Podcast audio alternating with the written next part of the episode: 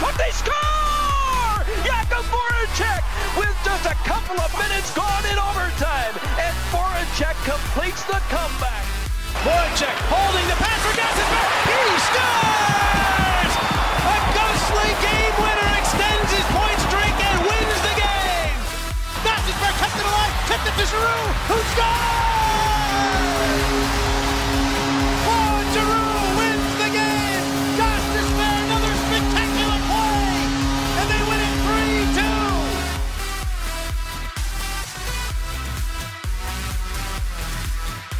Good evening. That's right. We are back with a, another victory podcast of SOP Radio. The Flyers have gotten points in four straight, going 3 0 1 after a 1 6 1 stretch. The boys in orange and black are continuing to fight and keep pace with those Metropolitan Division teams. Quick update in the standings the Flyers still a point back of the Columbus Blue Jackets, but they're also within striking distance of Washington and Pittsburgh, who they do play on Sunday. So a lot of things going on while teams behind them, uh, even despite having games in hand, the Flyers have points ahead of those teams despite those games in hand, which is going to be big down the stretch. I'm David Cattai, and I'm joined tonight by Tom Foti and Ryan Gilbert. But first, before we do that, just a reminder that you can subscribe to SOP Radio on iTunes and SoundCloud. Just search SOP Radio. Be sure to leave a five star rating and a review. Tell us how much you love us. Tell us why the Flyers are going to, you know, just keep going towards the playoffs with full steam ahead. Why Claude Giroux is going to hit the hundred point mark by the end of the year and somehow be snubbed of some consideration for the Hart Trophy. Let's get right into it. Tom Foti, how are you, buddy? I'm doing well, David. Sloppy win, but you know what? A W is a W, and the Flyers got another one tonight. A lot of a lot of uh, scary instances in that game. a lot of things to be concerned about moving forward. That's obviously things that will not be overlooked. But you know what's not never overlooked? Tall man Ryan Gilbert. What's up, buddy? How's it going, David? Yeah, like you said, the Flyers have points in four straight. They they overcame that tough stretch. They've overcome some bad starts to games, and they're they're getting points now, and that's what they have to do to start to heat up towards the playoffs. Exactly what you're saying. Points towards the playoffs. Flyers now points in four straight, 88 points on the season. Getting close to that uh you know third spot once again. If they win on Sunday against Pittsburgh, that has it gives them a good chance to move back into that you know third spot and go into a, a tough week against Dallas and Colorado on the road. It's going to be a tough stretch moving forward. But let's let's talk about the the big picture here real quick. A lot of great things in this game, and I think was a, a coming together of what has gone really well for the Flyers this season. Travis Konecny scored two goals. He's got 22 on the season now. Uh, he is the youngest player since the 2010-2011 season for 21 younger player for the Flyers since James Van Riemsdyk to score 21 or more goals. So it, it- something very positive come out of that. Let's just hopefully we don't trade him for Luke Schenn. Um, you know, Sean Couturier continues to play pretty well. Oskar Lindblom scored his second goal of the season. He's, he's been very good. Claude Giroux, like we said, continues to climb up the the point list. He's now I'm pretty sure he's tied with Connor McDavid, or he, at, at one point he was tied with Connor McDavid, He's in fifth right now with Fifth. 90, which is in fifth is perfectly fine for and but he leads in assists with 64, which is two more than Blake Wheeler and three more than Jake Voracek. The Flyers have two players with 60 plus assists, which is insane. It's it's insane. And Alex Lyon came up and stepped up very big for the Flyers tonight when they needed him most. After Petr Mrazek has continuously played atrocious in net, there's no other way to talk about it. He's been terrible. Alex Lyon comes in, saves the Flyers' asses a few times. Uh, the first goal he did give up was a little, it was a soft one. But the two, that, I mean, the other two that he gave up, uh, a redirection off Provorov's skate, which you know Flyers Twitter and everybody would have went into hysteria if it was another player, uh, and a complete defensive breakdown right in front of the net where uh, Fast was left wide open. I, I don't know if that was Alex Lyon's, man. I guess he has to play defense as well, supposedly now. Um, but obviously, a lot of lot of scary things that we're gonna get into and talk about. But I just want to talk about a little bit, bit big picture because the biggest theme from this game was young guys making pivotal plays at big times, but also having it to step back and you know maybe not having their best games, and and we'll talk about that later on. But Ryan, what did you see from Travis Konecny tonight? it wasn't a great game overall by the Flyers by any means, or even for many of the No, players. But like you said, a lot of the players they came through when they had to, and they made the big plays, and they got the win. Travis Konecny from the get go, you know, he he had energy, he brought that. He really that first goal was all him. He he stole the puck in the neutral zone, got it into the zone, got a pass back from MacDonald, and weaved in and just shot a complete laser into the back of the net, and then. You know, we saw the downside of Konecny too. He missed the puck in the neutral zone. Mika Zibanejad picked it up, walked past Gudas, and kind of just faked out Alex Lyon completely. And then, you know, Konecny worked hard to get to the front of the net and just tip home Gudas' shot. But and then the third period comes and Konecny doesn't play two shifts. Matt Read gets those two shifts instead of him with the Flyers holding a one goal lead. And everyone kind of goes crazy. And yeah, on one hand, you want to have your best players out there in the third period, no matter what the score is, especially in a one goal game. If you're down by one, even more so. But with a one goal lead, when you have a guy like Matt Read, who's very solid defensively, he's been great since he came back up from the Phantoms. You can slot him in there for a minute or two. Go for it. I don't think it wasn't Travis Konecny putting him in there wasn't going to completely change the way the Flyers were playing in the third period. They were having a bad period. They had maybe two or three good shifts throughout the period, and towards the end of the game, you want to put your best defensive players out there. And you know, maybe every Konecny- coach does that. yeah. I- Well, I don't want to beat that drum again, but yeah, every, every coach does that. Right. yeah, but maybe you know, Konecny steals steals a pass and goes breaks up breaks up for for a breakaway or something. But I was watching there, and there were no instances where having Konecny on the ice instead of Read would have benefited the Flyers. Now, look, looking at it that way is a bit results oriented, and as also you can say that they won, so it works. But it's it's not a thought process you want to have too much moving forward with benching young guys that are good offensively. But in games like this, where the team's not really playing their best and they want to just kind of grind out that win, putting out your defensive guys is what Dave Hakstol has shown he's going to do. It shouldn't really surprise anybody anymore. It's not a horrible move. There's a reason they're in the playoff race, and you just kind of got to live with it. And it's it's not a bad as bad of a move as people are making it out to be. Yeah, when you when you say it out of context, Travis Konecny was benched in the third period. That sounds horrible. When you say he was benched for two shifts after making a few questionable defensive plays earlier in the game, you know that that makes a lot more sense. And and the one the reason I want to harp on this because this is the big trending point towards the end of the evening. It was a big topic because the Flyers barely squeaked out a win against uh, the Rangers, who nearly were, with a minute and twenty five seconds left hit the t- you know hit the crossbar and would probably would have gone to overtime. We might have been having a different different podcast moving forward. So it it is a big story, and, and I'm very big on this because, and this is something that I got to me tonight, and I've been you know teetering back and forth with how I agree with certain things and you know how I've agreed with a lot of things towards the year, but I understand Matt Read. I do. What I don't understand is why not put Travis Konecny, If you're going to take him off the top line shift, why not put him back down where he may be more serviceable than Jordan Weal? You know, something like that, where you're still Well, giving they- him ice time. Weal for a, a shift or two. They had Lehtera up there. Right. And I'm just saying, well, why wouldn't you just give, you know, another player another chance, you know, put him with Simmonds or put him, he's got chemistry with Simmonds. You know, we, we talked about all these little things, but I understand the whole, we're going to give, you know, our veterans, every coach does the whole, you know, trust my veterans when it matters, yada, yada, like whatever. That's fine. Every coach does that. Every, you know, Yeah, and and The- to be the fair, biggest- Dave Hakstol does do it more than other coaches at times, Correct. and, and that, that's his one main flaw is that he over relies on veteran players, whether that be when making lineup choices or in the third period of games. But it hasn't hurt him too much yet. He yet has is a key word. it hasn't hurt him yet, and there's usually a decent thought process behind it, whether many people don't understand it, and that's his main flaw. And I'll take that flaw given all the positive things he's brought to this team this season. Travis Konecny is has like 22 goals this season, many of them coming in the second half after he kind of found his way in the first half. And same with Nolan Patrick, he's stepped it up. Travis Sanheim, you know, people didn't like how he was handled, but he looks like a out- different player ever went since he AHL. He got that confidence. He matured a bit, and you know, he's playing 20 minutes a night now. And Claude Giroux, 90 point season. He's going to have a career high in points.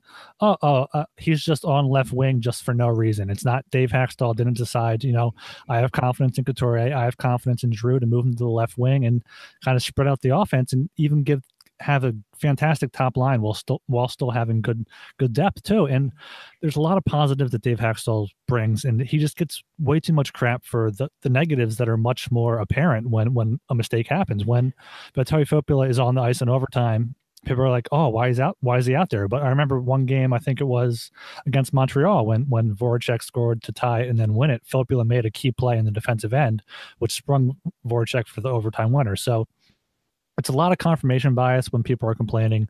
Negatives, I mean, that's what people like to do. People like to complain. I, I love to complain, but sometimes you have to look at it. You're complaining about in complaining. the bigger picture. It's Inception, yes, Dave. I know. It's you have to look at the bigger picture, and you know, I. It seems like every time we talk about this, but Dave Hakstol, you know, he might not be a fantastic coach. He might not be a great coach. He's an but, average but NHL. he's an average coach. He's he's growing. He's getting better. He's good with the young guys. That's what he does. So it's it's just it is what it is at this point with Hakstol. He's he's gonna get crap from the fans. He's better than people say he is, and I guess we'll have to wait and see how things pan out this season in the playoffs and how he. I think the main test will be next season, which as long as Ron Hextall makes some good moves this offseason, as as in what he does when he has a real roster to play with. Right. When you take away the oh, we're going to rely on Brandon Manning, you know, like the reliability. When you say reliability of the veterans, well, guess what? Next year, your, your reliability of your veterans are going to be Shane Gostisbehere, Ivan Provorov, and then you're going to have Andrew MacDonald, which is totally fine uh, for what he's being used for right now. And you're going to either have Robert Hägg or Travis Sanheim, you know, in And- that and- and situation. they'll have the scapegoat of Radko Gudas next year. Right, no, You're- but you're starting. Yeah, no, I know that it's it's going to start, but but the fact of the matter is, at least you're having, you know, we saw it three years ago. We look like how the hell are we going to get out of this hell of defense and terrible bottom six, you know, forwards, and now it looks like okay, well, there's only maybe four players left that we can, you know, blame in a sense, like they're easy scapegoats. Once those players are gone, it's going to turn into the hey, we have a really good roster. Let's see what this roster can do. And then that starts to see how great or how good or bad of a coach may be. Because maybe the veterans, maybe the same, uh, use the same exact tactics later on, you know, a year down the road. And it's this, you get the same results, but with you get it with players that people, you know, people want to see in those situations. Again, it's all part of the learning process. But, you know, I this isn't a, you know, bashing who thinks this, who, everybody's entitled to their opinion. There isn't. Everybody's entitled to their opinion. My opinion is swayed over the last four weeks of you know how I agree with certain things, how I don't. But I do understand some of the. But no, no, this has to be talked about because it's going to be talked about no matter what. This is the biggest storyline coming out of this game right now, and it needs to be talked about. This team is going to be fine moving forward. Now it's a matter of can they build upon the positives that they got out of this game and fix a lot of the negatives that they had of this game. And I, and I want to talk. I want to get right into some of the things that they really have struggled with lately. They they're getting off to really terrible starts, Ryan and Tom. And Tom, I really want to I want to hear your opinion on some of these because we haven't really let you talk at all. Yeah, I was trying to get Tom in there. Uh, just sitting back and watching the show. Yeah, the the slow starts. It- It's it's concerning because if you get off to a slow start in the playoffs, you're going to get your teeth kicked in time and time again. There's no time to settle into the game. You got to come out and you got to start throwing haymakers. And just kind of quickly going back to the TK point because this this whole narrative of Dave Hakstol holds back the young kids. It's a dead horse that's been beaten down to its skeleton. Actually, there's not even a skeleton left anymore. It's dust. That's how much this horse has been beaten. the horse is dead. The horse is the horse has been dead and in, it's decomposed and now it's dust because we've all taken bats and we've beaten it so many times. But to Travis Konecny's credit, he's come up clutch in the past couple of games. He scored some big goals when the Flyers needed them to. When Detroit took the lead a couple games ago, who scored the game tying one not too long after? Travis Konecny. And then who had a couple huge goals, the one to get him ahead, and then the uh the other one to get to put him up three one. Uh Travis Konecny. He's been around and he's come up clutch the past few games. He's on a 30 plus goal pace in the second half of the season. And there's not a doubt in my mind that he's going to be a 30 goal scorer one day. But he's still a young player. He's still not a finished product. And it's easy to blame the coach for a young player's flaws than it is to say that, you know what, maybe the 21 year old dynamic offensive forward might still have a little bit more room to grow. That's and that's not giving Dave Hakstol a pass either. That's just me that's just me looking at a much bigger picture here. But circling back to the starts of of the games, it's very concerning to me because you can't settle into a game. That's just that can't happen, and the Flyers need to clean that up. And while it was great that they got the first goal of the game, I think there was a stat that came out the other day. Um, I didn't check the validity of it, but the Flyers have only led in 14 of the 70 odd games um, after the first period. I mean, it's not great to be tied after. It's not a, a good thing. It's not a bad thing to be tied after one, but you certainly have to get off to good starts. And right now, this team just isn't doing it.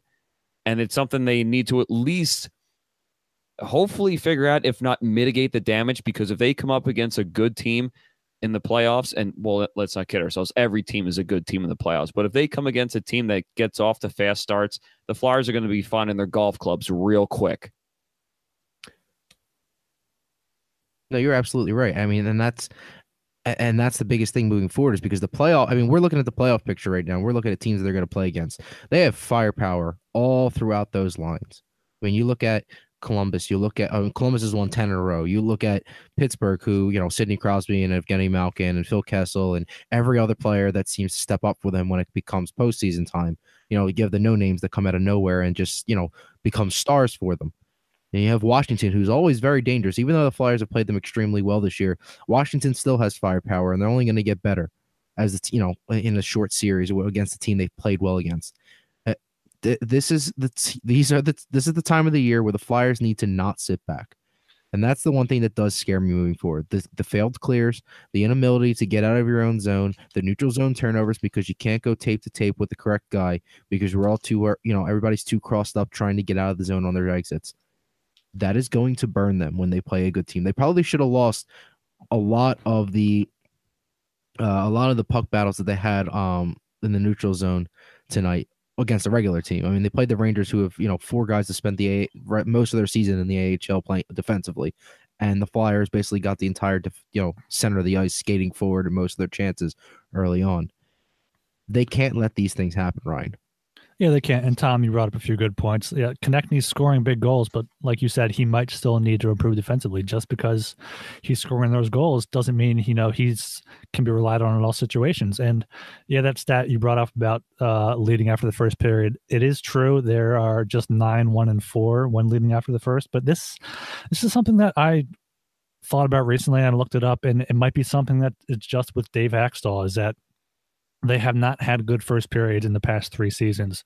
Yeah. Their goal totals this season and the past two in the first compared to the second and the third is like er, in the 50s in the first and then in the 70s or 80s in the second and the third. And it's, I don't know if this is something that's just Dave Hakstol. If they go out there, they kind of figure out their game plan in the first and then implement in the second and third because they are a lot better in the second and third periods. I don't know if this is just something fluky. I haven't looked at like the Corsi numbers, the shot attempts or the shots, but they, they let it after the first period just 15 times last year. They were 12 1 and 2.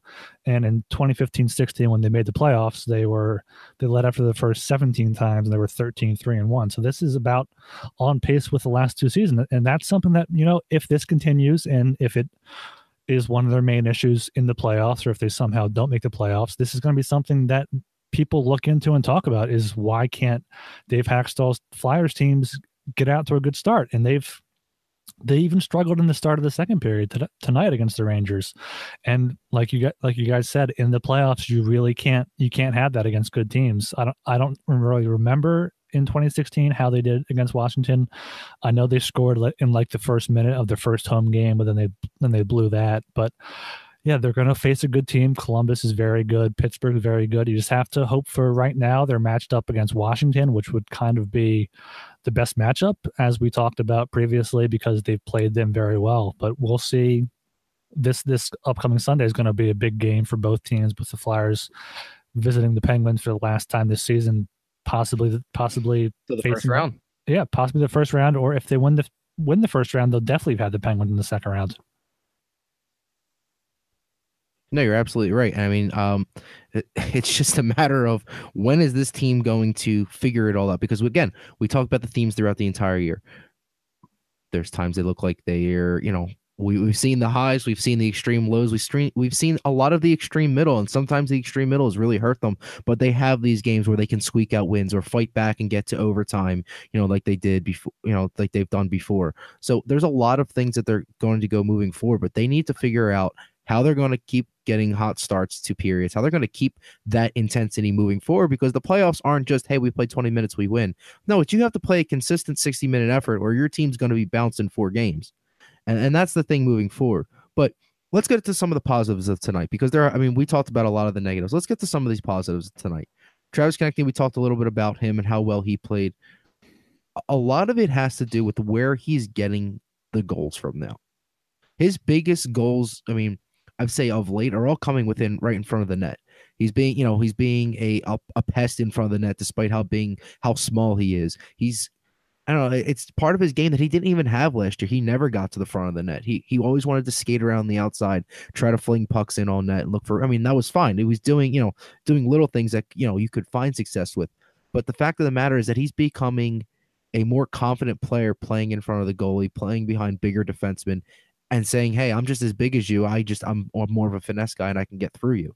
That type of confidence is something that's going to turn him, like Tom, like you said, he's going to turn into a thirty a thirty goal scorer maybe 35 you know we don't know where the ceiling is and that's one of our twitter questions that came in too was how high is, is uh travis konecny's ceiling because we've seen extreme highs and we've also seen some really bad games from him and then that's all part of his progression all part of his development it's all part of being a guy that's literally only in his second year in the nhl his ceiling in my opinion is somewhere between a 30 to 35 goal scorer who eventually when he continues to develop and figure out what he can and cannot do in all three zones, he's going to be a solid two way player. He may not be, uh, you know, he might not be an above average two way player, but he's, I feel like he's going to be someone who can hold his own and he'll be out in the game, you know, he'll be out late in game situations where he can be dependent on or, you know, things like that. I don't know. What do you, what do you think, Tom?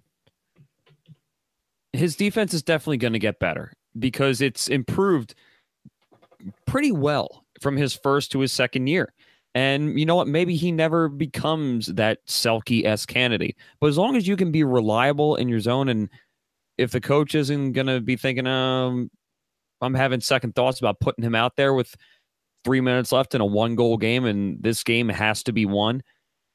Hopefully, he does get there. I certainly, I certainly hope so. I think, and when I say a 30 goal scorer, I think minimum he'll score 30 a year, like a Jeff Carter esque uh, when Carter was ripping them left and right.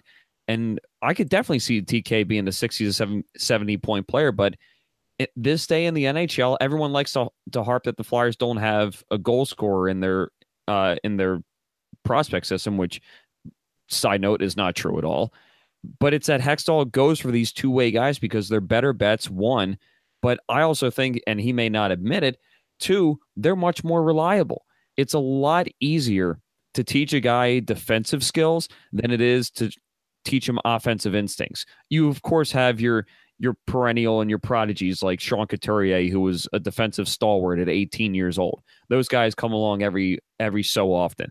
But defensive positioning and the subtleties of the game can be taught to the younger players. Whereas offense, I see mostly as a, a, a creative thing. It's it's there or it's not and you either have the creativity to make your own space and you can be taught to a certain extent but the guys like Giroux, the guys like Konecny, Gostisbehere, uh, Sanheim, you you see these guys just attempt and try things and do things that uh, other guys just simply aren't capable of doing. So definitely, I can see TK becoming at least reliable in his own zone. And heck, you know what? We even said the same thing about Shane Gostisbehere not too long ago. I was just going to mention that to you. That uh, hopefully he can become Dave. Take it away. That he won't. He'll be reliable. Do you not remember when he was first came into the league that he was not used in defensive situations whatsoever? Now even he's on the, the first, top pair. Even the first few months of this of this season, people right. thought, you know, maybe he's a a third pair offensive specialist, maybe second pair at best, and he's being used as a top pair defenseman, and could really be considered for the Norris Trophy if there weren't other such big names around him. Right, and, and that's the thing is there are a lot of positive things with these young players that they continue every single game to develop and get better at. Yeah, and like you said, I think Konecny's ceiling is definitely 30 goals. I mean, he has 22 this season with with what seems like 20 of them in the second half. He has like 15 or 16 since January. So that's that's probably a 35 or 40 goal pace right there. And you know, we, we, you see him playing with good line mates. You see him kind of having more of a complete game, more of a more of a he just goes out and gets it. Like on that second goal night, he was in the corner. He saw Gudas almost about to get the puck. And you know Gudas is going to shoot the puck from the point. And he gets in front, reaches out his stick and, and just gets the tip on it. And yeah, becoming a two-way player, it takes time. I mean, we saw Wayne Simmonds a few years ago. He started getting penalty kill time. We, you saw, started seeing him getting more time at the end of games. And like you said, Tom, you cannot teach offense. And I think a prime example of that is why the Flyers went to draft Matthew Strome in the fourth round. He has the offense. He just has to build the skating, the two way game. And maybe that's the reason why they traded a guy like Cooper Marody, who, you know, he's putting up good points in the in the NCAA, but maybe he doesn't have the top offensive talent to translate that to the NHL game. And that's just something the Flyers scouts have done a, a fantastic job at recently. I mean, Lindblom was a fifth round pick, Gostisbehere third round. You have so many guys just in the prospect pipeline ready to come up. And, you know, I need to issue a public apology to one player in particular. Alex Lyon has been fantastic. I, I thought maybe he could be a spot starter, come in here and there and do a do an adequate job, but over over the past few weeks. He's been four one and one. He has a nine two nine save percentage. He came up huge again tonight. He had a big save off. He had a big save right before the Flyers scored their first or second goal, and then another save right before they scored their their third goal. So it, it's just key saves in the right time. He's coming up when they have when he has to. His positioning maybe isn't all that great, but it worked in the third period there with with that save when he was lying down. So there's there's a lot of positives that come out of this game. Konecny is one of the best ones, but I think Alex Lyon has kind of just taken over as this team's goaltender. No, you're absolutely right, and that's I mean before we get into that, I do want to talk about because we were talking about Konecny. Um, you know, talked to him after the game, and he was basically you know, they asked him about that. Said you've been a team player, and we talked about that. How you know there was the other game where he was blocking shots and he was you know diving, you know, basically putting his body on the line because he said, you know, this is a role. This is what we have to do to win a game. You know, everybody accepts it. Everybody buys into what the coaches are saying. He was asked about you know having his tice, you know, his ice cut down in the third period, and he said, to me, it's just about getting the two points. We're going to make sure that defensively we're going to take care of the puck and little things like that. It's part of doing the things that doing things for the team, and I have no problem with it. It's a matter of getting those two points. If it's the way we have to win, then we have to do it every single time. And he knows, and, and I guarantee after the game or even during the game, they were having a teaching moment with the, with him, saying, "Hey, you know, you got to cut some of this stuff out," and that's fine. That is totally fine. And, and, the fact of the matter is that he's it's not one of those Shane Gostisbehere moments like last year where he said, Well, if that's whatever the coaching staff feels is right, whatever, you know, in the tone that he said it. It's he's continually he's being upbeat and positive about it because he knows that the team is winning and that's what matters to these guys. You know they're not singling out every single player you know in their locker room. This is one of the most tight-knit groups that they've ever had i'd say they at least in the last 10 years the way that this team feeds off each other. The, the players are always standing up for each other. They're always picking up for whatever everybody does. You don't have cliches or you know you don't have little secrets coming out of oh well people don't really like steve mason or people that you know little things like that that come out Travis Konecny is just buying into what everybody is saying. He understands that as a young player, it's part of his is part of his progression to grow, to learn, and to come back the next game and play without any of those mistakes. But let's get back into Alex Lyon because again, this guy continues to when he's given the opportunity, he continues to really thrive. I mean, he's had some really he's had a couple of really bad starts where, you know, a late goal against Boston, a late goal against the Devils really destroyed two pretty good games that he had against both of those teams. It was just that, like you said, that he's making the timely saves when it matters. He's not putting his team down in holes like Mrazek does early in the game. He's comes he comes up ready to you know to play, and I think that's that's huge for this team that has been struggling with their starts. And a lot of them, when they've been struggling recently, was because Mrazek was in net. A lot of this, when you have to consistently fight and come back from two or three goal deficits or a one nothing deficit it's tiring. I mean, there's a reason the Flyers are, you know, one of the best second period teams in the NHL. Well, that's because they can't get it going in the first period, and their goaltenders consistently either put them down or you know don't help them and make the timely saves at the time. Alex Lyon is not the goalie of the future, but he's he's proven that he can come in and be adequate enough to help this team win games, and he's done that in every single start. And Ryan, you talked about the positioning. You talked about how he may not be comfortable with it. He's even said that himself. He talks about how he's not 100%, you know, happy about some of the saves he made because he said, I mean, they could have been a lot prettier than I made them, but you know, that the big thing is I my team out there is helping keep guys to the outside. The goals that he's been beat on, some of them have just been stylic, you know, stylistic, you know, part of his technique where, you know, he gets beat up high because he goes down a little bit too early. Eventually, with more NHL experience and more professional experience, a young guy like that is going to be able to, you know, adapt to that. I mean, it's not not like he's no one's saying he's going to be the goaltender in Philadelphia next year, but I mean, he'll probably get an honest He look as the, I mean, he's getting he could get an honest look as the backup. No one ever knows. No one knows what's going to happen right now. But the fact of the matter is, he's really showing progression in his own in his own self, and it's really helping this team moving forward because he's not turtling and falling, you know, falling behind. We talked about it. You know, he could have given up a really bad goal early on, like he did, and just completely, you know, I don't want to say what I really want to say, but he really, you know, blanked the bed. You know what I mean? Like that. Th- things could have went completely wrong, but no. You know, he he was confident. He came out with it, and he played really good hockey. Absolutely, and I'll I'll second that too. That Lyon scares the daylights out of me with how aggressive he is and how he just kind of puts himself out of position at times. But when all is said and done, he made the saves that needed to be made, and he allowed fewer goals than the other goalie at the other end of the ice gave up. So you got to give him credit where it's due, and you also got to give him some major respect because he's coming in in a real tough position for for a young guy who's really seeing his first kind of NHL action. He could have turtled uh, with the pressure on him and with the Flyers, and you can say the thick of a playoff race because things could have easily spiraled, and he could have seen everything riding on his shoulders, and uh, you just got to tip your hat to Alex Lyon for kind of the, the poise that he's shown. It might not show itself in net, but you know what? The puck is staying out of the net uh, more times uh, than it has for Petr Mrazek. And going forward, you got to stick with Lyon because he's a hot hand right now. And right now, you just see Petr Mrazek giving up some goals where you just it just leaves you scratching your head.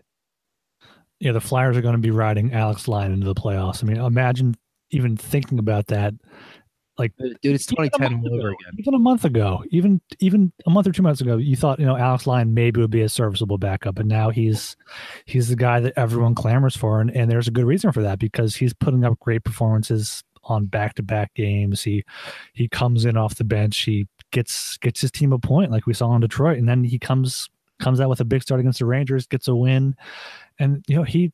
I mean, next year the Flyers have four or five goalies they can go with. They have Elliott and Neuvirth under contract. They have Mrazek and Lyon and Stolarz, who's now up in, with the Phantoms, who are all restricted free agents. So it wouldn't surprise me if the Flyers kind of get rid of Neuvirth and stick with Lyon for next season as a backup because I don't remember feeling this confident in a goalie this season. I mean, Brian Elliott certainly had his stretches, but Alex Lyon over the past few weeks has, has just been fantastic.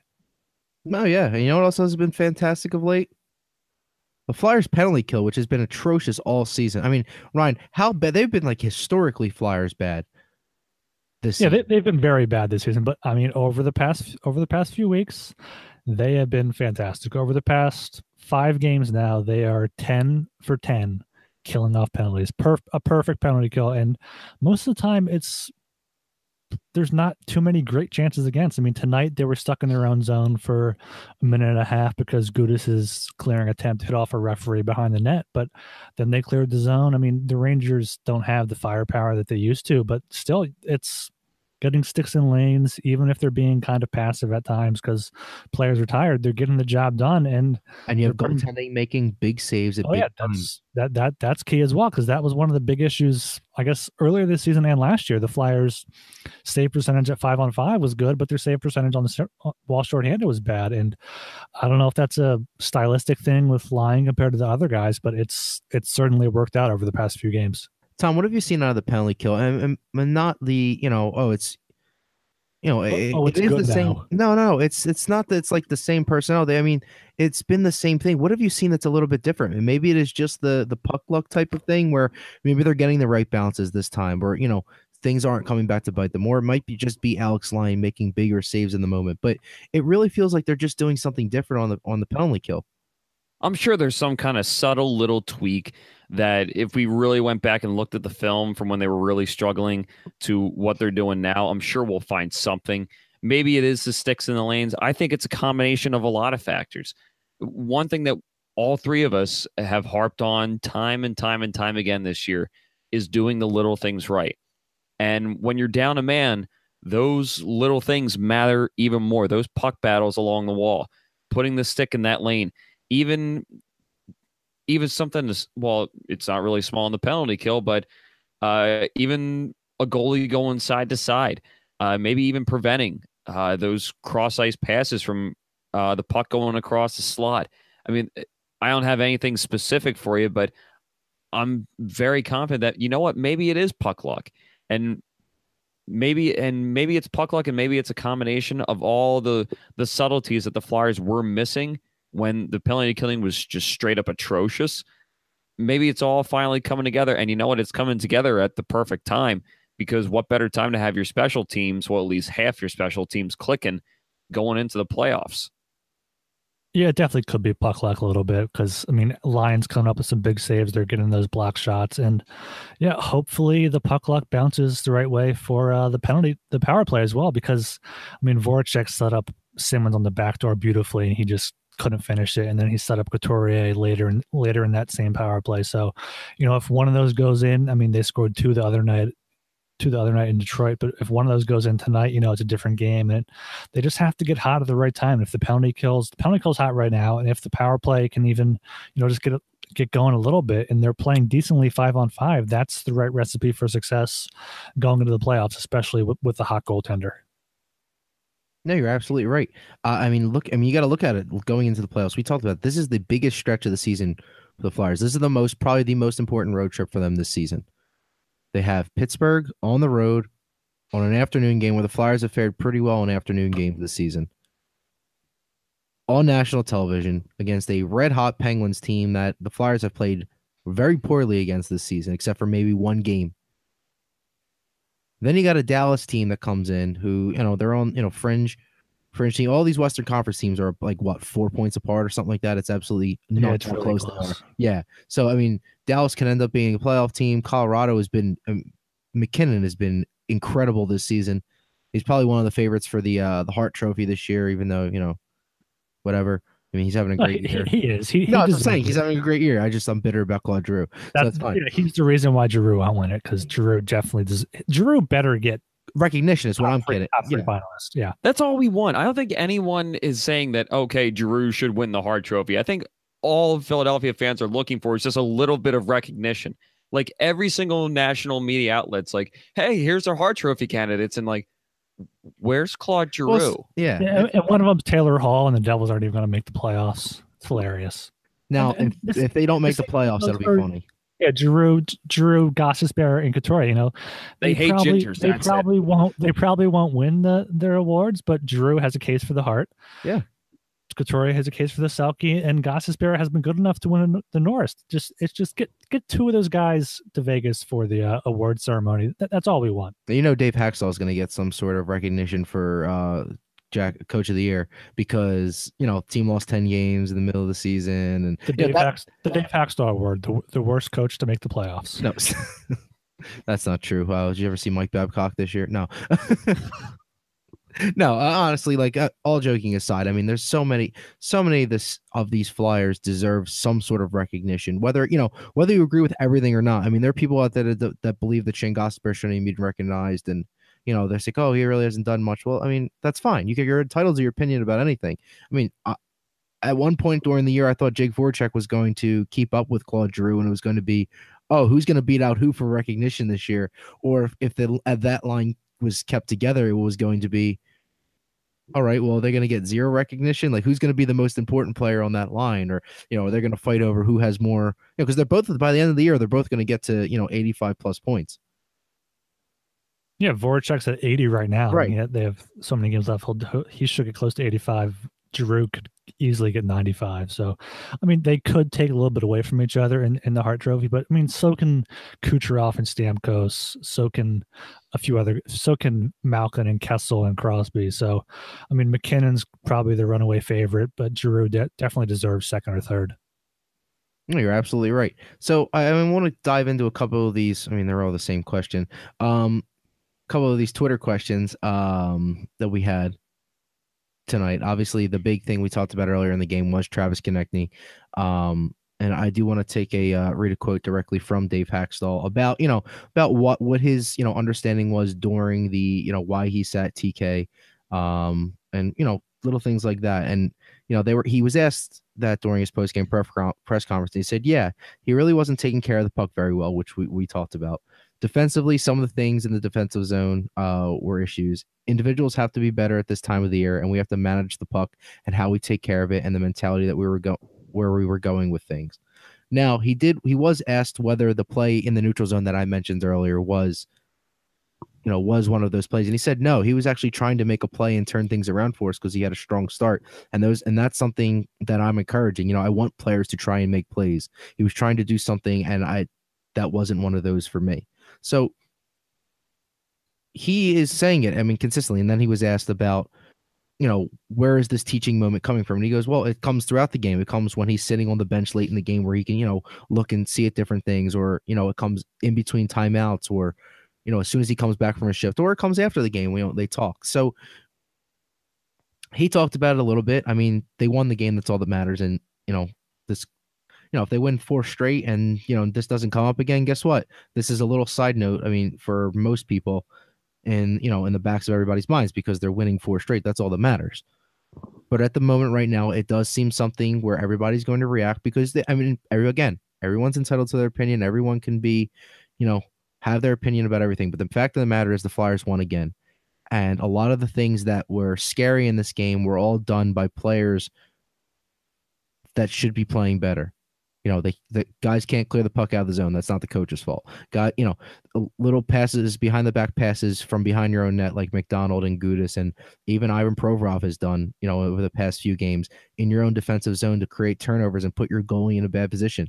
Those are things that can't happen. Those are things that's not a coaching moment. It's a coaching moment after when you get to the bench. It's not a hey, you can't yell at this guy while he's on the ice.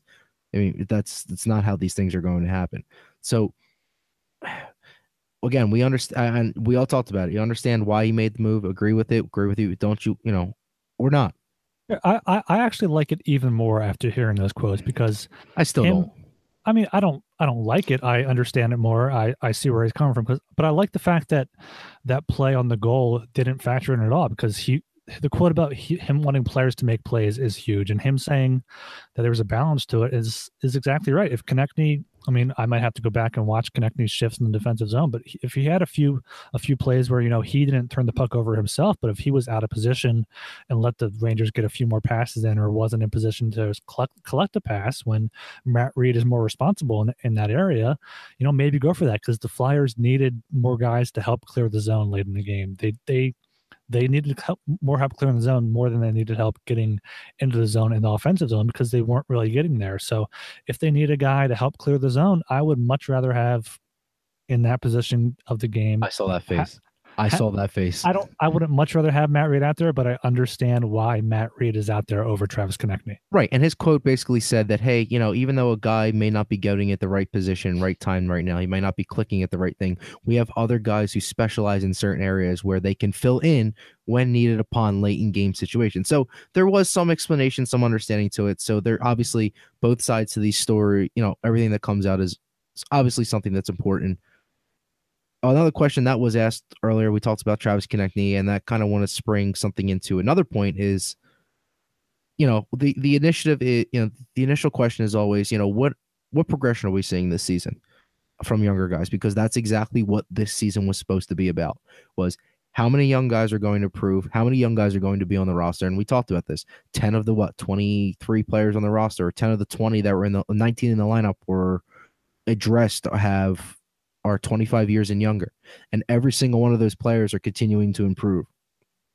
Whether it's Shane Gostisbehere working on his, you know, getting better defensively, whether it's Ivan Provorov continuing to develop into a stone cold number one defenseman, Travis Konecny proving that he's probably going to be by the end of this year a 25 goal scorer in his second year in the NHL. You know, Sean Couturier developing both ends of his game and getting even better defensively, being stronger on the puck, being able to play, you know, be stronger in the offensive zone with the puck and be able to think offensively. Uh, you have guys like Nolan Patrick, and Tom, this is I'm glad, glad you put this here. Nolan Patrick's got 15 points in 25 games in the second half of the season. That's a 49 point. Uh, it's roughly a 49 point pace. Remember when Nolan Patrick looked like he didn't even belong in the NHL? No, seriously. There were there was a point this year where it looked like he belonged, you know, as a fourth, you know, he'd be like a fourth line guy, you know, one of those AHL guys that because he wasn't healthy. He was he was hurt. He wasn't able to figure out his game. He hadn't been healthy in what two and a half years, something like that. Now he's starting to figure it out. He's starting to play more aggressive. You could see his skating's gotten completely better. He's able to close out some plays, you know, off in both ends of the zone, and you can start to see why he was a great two way player coming into it. And you're going to see how great of a two way player he's going to turn into. What have you seen out of Nolan Patrick moving forward? I mean, Nolan Patrick was arguably one of the best, if not the best, Flyers on the Flyers players on the ice tonight. And like you said about having so many young guys in the lineup, four of the four of the six starters tonight were rookies: Lindblom, Patrick, Sanheim, and Lyon. And that's that's a huge step for the Flyers when they can rely on those people. And when two of their best players in Patrick and Lindblom were are rookies, and their their top defensive pair is a sophomore in Provorov. They have their their best offensive chances came either with Provorov and Gostisbehere or with Sanheim on the ice, and they're all very young players and only getting better. So there's a lot of a lot of good things, a lot of a lot of progress that all these young guys have made. Nolan Patrick's a completely different player. Over the past month or so, he's outscored Nico Hischier, showing why he should be the he was the consensus number one prospect coming into the draft, and the Flyers kind of stole him from the Devils with the number two pick. And there's it's just up and down the lineup. There's those guys. Jori Lehtera has been one of the Flyers' best bottom six forwards recently, and no one. I mean, he went from a guy like, oh, why is Lehtera in the lineup? So guys like, okay, Lehtera's there. He's your 12th forward. That's fine. With that, yeah. Going from a guy like Chris Vandevelde to a guy like Lehtera who can make plays, it, it's huge, and it's it's just all the little things that are going right for the Flyers overall, but there's a lot of little things going wrong for the Flyers in games. But if they can clean those up, we'll start to see more overall things moving forward. And the Flyers, they're going to make the playoffs. They can definitely make some noise there. I mean, it depends goaltending. It depends if they get depth scoring. But if they have a few of those things going right for them, they can do they can they can do some damage. And that's the mark of an average team. You pointed out right there. Some of the little things they do right and some of the little things they're doing wrong. That's exactly who we said they were going to be going into this season. They're a playoff bubble team, and right now that bubble's lifting them up into the playoffs. And going into this next stretch of games, it's going to be big. But I think I think it would be admirable if they could secure four out of those six points that are up for grabs. You wouldn't. I mean, in an ideal world, we sweep we sweep the road trip, we don't yield a single point. But getting four of six, five of six, every single point is going to count in this upcoming road trip. And you're seeing the young kids taking, as this year has progressed, they're taking on a bigger and bigger role. And I also just want to point out, Provorov's been a little bit suspect to me lately. And I'm not doubting Ivan Provorov in the least bit, but he hasn't been his dominant self. And I have all the confidence in the world in Ivan Provorov. I have every bit of confidence that he's going to come back and he's going to play better. But his recent play of late has me wondering: is something nagging him? I think he's or, tired. I, th- I, know what you're talking I was, about. I was about to say, or are all the minutes he's playing are they catching up to him? Because Provorov's done some heavy lifting since he really solidified himself in his rookie year. So maybe as well and as hard as that guy trains in the offseason, everybody's got their breaking point. And that may also be a result of the Flyers just really not having a good enough second and a third pairing uh, to to hold the weight because for the most part, Gostisbehere and Provorov have been the lead dogs, the big horses that have carried the most minutes. And when you have more a more of a solidified second and third pairing, that evens things out. You don't have to uh, rely on the top pairing anymore. I mean, you can ride a guy. We saw that a couple years ago when Duncan Keith literally never left the ice. He was averaging like, I think like 30 something minutes. It was uncanny. it was actually absurd. I kept staring at his time on ice, his average time on ice, thinking that like there was a typo or something. But you can't do that over the course of a full season. Not not to any defenseman, not in this day and age in the NHL. But the positive thing that I'm really taking out of this so far is that all the kids are really contributing. And you're seeing it. They look like they belong. They don't look like they're just passable in the NHL. They look like bona fide NHL players. No, you're absolutely right. And I mean that's kind of where I wanted to lead into this was, you know, what is your big takeaway from this season right now? And uh, Tom, obviously we all think the younger players playing a lot is obviously where we're going with this, but where do you think the biggest, you know, what is going to be the biggest takeaway in the next two weeks, you know, to finish the season? What are the Flyers? What are they going to be? How are they going to go possibly go into the playoffs? How are they going to possibly miss the playoffs? What is this team's direction moving forward? What what is this team made of? And that, this is really what, what I really want to close it out with. I think the biggest player to watch, and he kind of, you can kind of go the the flyer storyline of the season is Oskar Lindblom. You know, he's started this start of his season he was unlucky for what 12 14 games and he finally gets an assist gets that goal. He was a little bit unlucky tonight before he got that rebound goal in the third but he's a guy that you know he's he learned the professional game with the phantoms. They they had patience with him much like they had patience with a lot of other players even though he, they knew that he was way better than the players he was playing with yeah. And then, you know, he started his first game on the third line. He got moved up to the second line in his second game. And since then he's been there with Nolan Patrick. And that's been their best line over the over the past few weeks. And, you know, if they get lucky, if Lindblom gets the bounces, he's going to get more points. And if the Flyers get the bounces, they're going to get more wins. And even if Lindblom's not picking up points. You know, he he's doing the little things right to help the Flyers win, and the Flyers are going to have to do do those little things right as a team to help them win going into the playoffs. So, Lindblom is a guy that I think kind of embodies what the Flyers are going through right now as a whole team. They he was they preach patience with him. They preach patience with the whole team. He's starting to put up points. The Flyers, you know, after a few years of patience, they're starting to put up points. They're starting to make the playoffs, and they, and they could do some damage. And Lindblom is a guy. He's come up come up in February. He's a second line guy that's added a lot of depth to the team, and the Flyers are going to go as their depth scoring goal goes. Tom, what do you think? You kind of you kind of took my point there too. I'm looking at the bottom six. While the top six is going to be a dangerous, they they already are. They're incredibly dangerous, but having a good top six don't mean squat in the playoffs unless you have a at least a passable third and a fourth line, which I think the Flyers can piece together. It part of it depends on Michael Raffl's injury and how he comes back from it. The playoffs roll around. Raffl's going to be suddenly cured and he's going to get and he's going to play. But over these next couple of weeks, as the season winds down, aside from the stars of the team who have shown up all year, you got to get some kind of production out of your bottom six. Uh, if not production, you got they have to at least be defensively strong and at least generating some kind of offensive chances to at least have the threat. And I mean, I'm kind of cheating here, tossing another one. The goaltending has got to hold up, and it's a mystery on when Neuvirth or Elliott will return. But until those two are back, you got to lean on Alex Lyon and cross your fingers that Petr Mrazek finds his game from the first three games when he played for the Flyers. No, you're absolutely right, and, and I'm glad we're talking about this because the biggest storyline is we want to find out what this team's made of moving forward we've seen glimpses of it. We've seen, you know, Travis Konecny embodying what it is to be a Philadelphia Flyer, understanding, you know, there's going to be so much more, especially at this point of the season where it doesn't matter who you are in the lineup, you're either going to, you know, you're either going to contribute in some sort of way or you're going to be a standout, you're going to be a scapegoat to when if and when this team eventually gets bounced from the playoffs. If you know, no matter what happens, if you don't contribute and you become a liability, you're going to be the lasting memory from this situation this team knows that they're capable of doing some good things. I mean, they're a team that's lost 10 in a row and gotten points in 12 straight this season.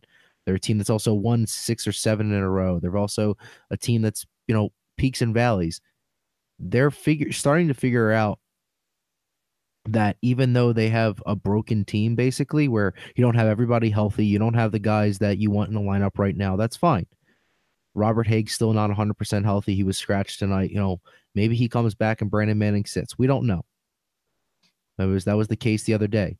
If that happens, that's fine. But you know, what is this mix going to be? Is it going to be Travis Sanheim's going to still play 16 to 18 minutes a night, maybe even 20? Or is it going to revert back to where it was earlier in the season? What is this team made of? Is this team going to, you know, score big goals when it matters, or are they going to flounder after the first push of pressure from a really good team? Especially Pittsburgh. If they get out to a bad lead, you know, bad start in Pittsburgh, are they going to be able to react to it? Are they going to be able to fight back for it? No one knows. This West Coast trip, they've played pretty good on the West Coast. I mean, in, in some of the late games they've had this year, are they going to be able to keep up that intensity and move forward? Then are they going to be able to bounce back, you know, late in games? Are they going to sit back like we talked about as a possible big issue moving forward? You know, is that something that's going to come out of nowhere? We don't know. But that's the thing that I want to figure out from this team right now. I want to know who they are at the end of the year. I want to know by the end of next week, and I want to be able to say, all right, this is the team that this is the Philadelphia Flyers. This is who they are going into the playoffs. This is what we're going to have to expect. How are how is this team going to adapt? How is this team going to game plan? How is this team going to utilize what they have as strengths to hopefully make some noise in the postseason? That's what I want to know. And I think that's a perfect note to end on right there, if I don't say so myself. so for myself, Tom Foti, Ryan Gilbert, always thank you for listening. But before we let you go, just a reminder that you can subscribe to SOP Radio on iTunes and SoundCloud. Be sure to leave a five star rating and a review. Tell Tom why you love him, why you missed him so much. Ask him how he's done on his, you know, in his men's league, scoring all those goals, doing that Corsi, doing all that stuff. Tell Ryan why he is really good with opinions and his math skills are incredible. You know, he had some doing, he was doing some subtracting prior to the show. It was very good. And for all of us, I really appreciate everything, you know, the consistent listening. It's only going to ramp up. Playoffs are just two weeks away. The Flyers are in good chance, you know, a good standing point right now. It's about a little over 94% chance of them make the playoffs. Good things are happening. Positive vibes only, fam. Have a great one, Philly.